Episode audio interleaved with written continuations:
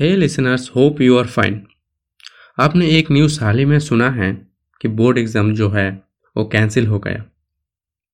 तो आज हम इसी के बारे में बात करेंगे कि बोर्ड एग्ज़ाम जो कैंसिल हो गया, वो अच्छा है या बुरा? मेरा पर्सनल ओपिनियन है, मैं तो इसको बहुत ही बुरा समझता हूँ, बहुत ही बैड समझता हूँ। क्योंकि इसमें बहुत सारे खामियाँ हैं, बहुत सारे प्रॉब्लम्स हैं।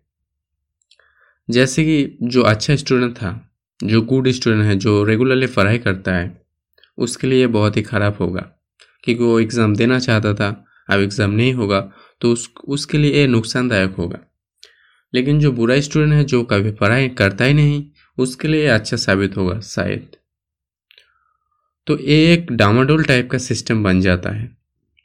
सुनने में आया है कि रिज़ल्ट जो बनाया जाएगा, एक सिस्टम के ज़रिए पिछले साल के एग्ज़ाम जो हुआ था उसी के हिसाब से, उस सिस्टम के हिसाब से उसको देख के ही एक रिज़ल्ट बनाया जाएगा। स्टूडेंट को एक मार्क्स दिया जाएगा। लेकिन मुझे लगता है ये सिस्टम काम नहीं करेगा। क्योंकि पिछले साल के हिसाब से ऐसा होगा नहीं ना। पिछले साल वो लोग कैसा पढ़ाई किया था? हो सकता है अच्छा नहीं किया, बुरा नहीं किया। कभी कभी अच्छा स्टूडेंट भी पढ़ाई नहीं करता। तो हो सकता है इस साल वो अच्छा स्टूडेंट बहुत अच्छा पढ़ाई किया है। लेकिन अगर पिछले साल के हिसाब से उसका रिज़ल्ट तय किया जाएगा इस साल भी तो ये उसके लिए प्रॉब्लम हो सकता है और नाखुश हो सकता है। इसमें क्या हो सकता है? जो इस सिस्टम जैसे रिज़ल्ट निकाला जाएगा, इस सिस्टम में ऐसा हो सकता है कि जो अच्छा स्टूडेंट उसको बहुत ही नेगेटिव मार्क्स मिलेगा, बहुत ही ख़राब मार्क्स मिलेगा और जो बुरा स्टूडेंट जो कभी पढ़ाई करता है नहीं, उसको शायद हो सकता है कि उसको अच्छा मार्क्स मिल जाए। बहुत ही अच्छा मार्क्स मिल जाए, ऐसा हो सकता है, मुझे लगता है।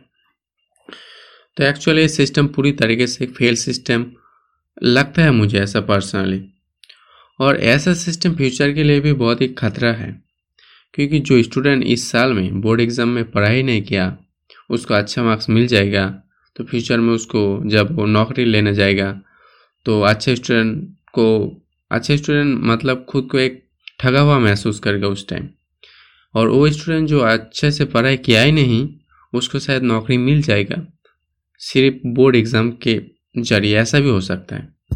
इसका एक दूसरा पहलू ऐसा भी हो सकता है कि जब वो लोग नौकरी लेने जाएँगे तो हो सकता है कि इस टाइम पे जो 2020 या 2021 का जो मार्कशीट होगा या सर्टिफिकेट होगा, उसका वैल्यू शायद उस वक्त नहीं होगा जब कोई स्टूडेंट बड़ा होकर नौकरी लेने जाएगा।